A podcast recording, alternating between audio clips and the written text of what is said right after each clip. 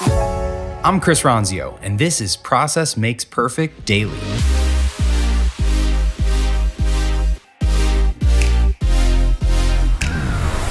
Welcome to today's episode. This is your daily dose of the Process Makes Perfect podcast by Trainual, the one stop shop to learn to start, systemize, and scale your business. Let's get into it.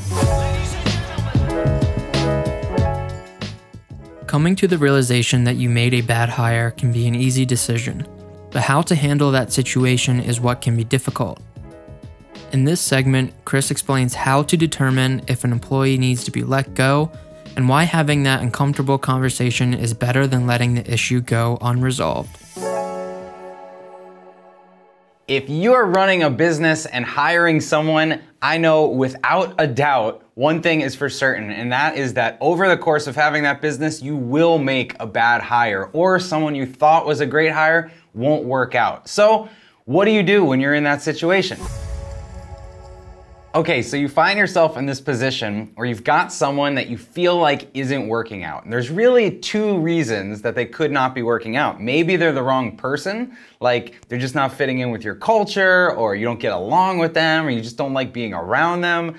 Or you've got a performance issue. So it's the person or it's the performance. That's typically been my experience. Now, Peter Diamandis, who I follow almost everything this guy does, the X Prize, the um, the uh, Abundance 360, his uh, all the cool companies he has, his podcast. He's said that he knows it's time to let someone go when they're going around at a meeting and he's sitting in the room and you get to that person and he just doesn't care what they have to say. Like if that's how you feel where you don't want to engage with someone, you don't want to collaborate with them because you just want to move on past them, then if you've thought about firing this person, you probably should have fired them already. That's the reality. And I've been there in the past. We've had people that just didn't work out because either they oversold their abilities or they felt weird when they got into the culture or they just had a personal conflict with you. And if you can't get along with someone, then that's a really hard, you know, burden to, to get past. So if it's a person issue, you've got to make a hard decision. You've got to have a, a heart to heart with the person and probably just tell them that they're not the right fit for your culture. They're maybe they're not a values fit. Maybe they just you know they'd be happier somewhere else. And if you think that they've got the performance side but they're just not a fit for your culture help them get somewhere else. Say they'd be great somewhere else. Because the reality is most people are probably a players somewhere.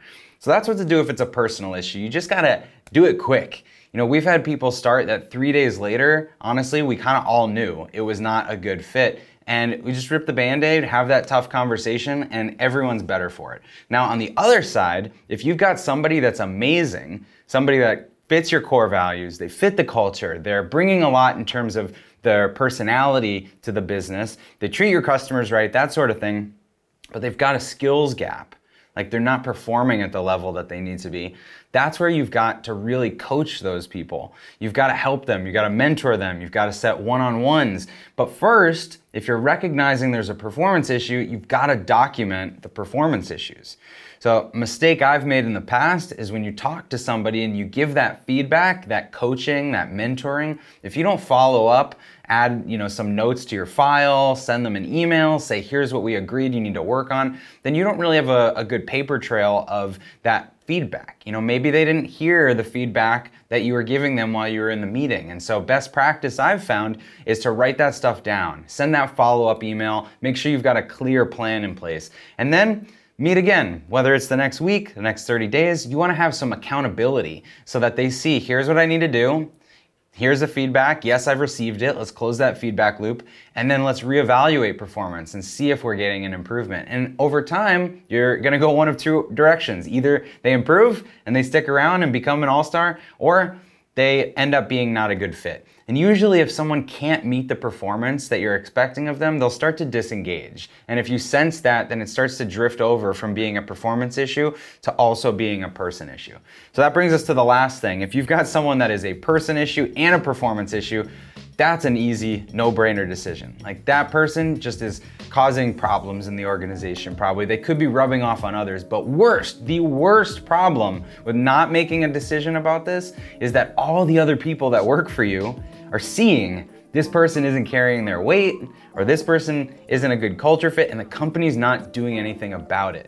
The worst thing that can happen is if that problem starts to spread and it starts to become a problem for other people where they're losing motivation or they're getting disengaged. So that's why you need to make a decision. You need to do it fast. So hopefully for all of you, you don't find yourself in this position very frequently. Hopefully you go through intense screening, you run people through test projects before they start with you, you make sure that they're a values fit. But if you end up with someone that feels like they're just not pulling their weight and you start to think about, should I let this person go? Think about which bucket they fall into. Is it a person issue? Is it a performance issue? Or is it a person and a performance issue? And hopefully, if you evaluate where they fall, you know whether to coach that person to a position, coach them out, or just help them find their next opportunity.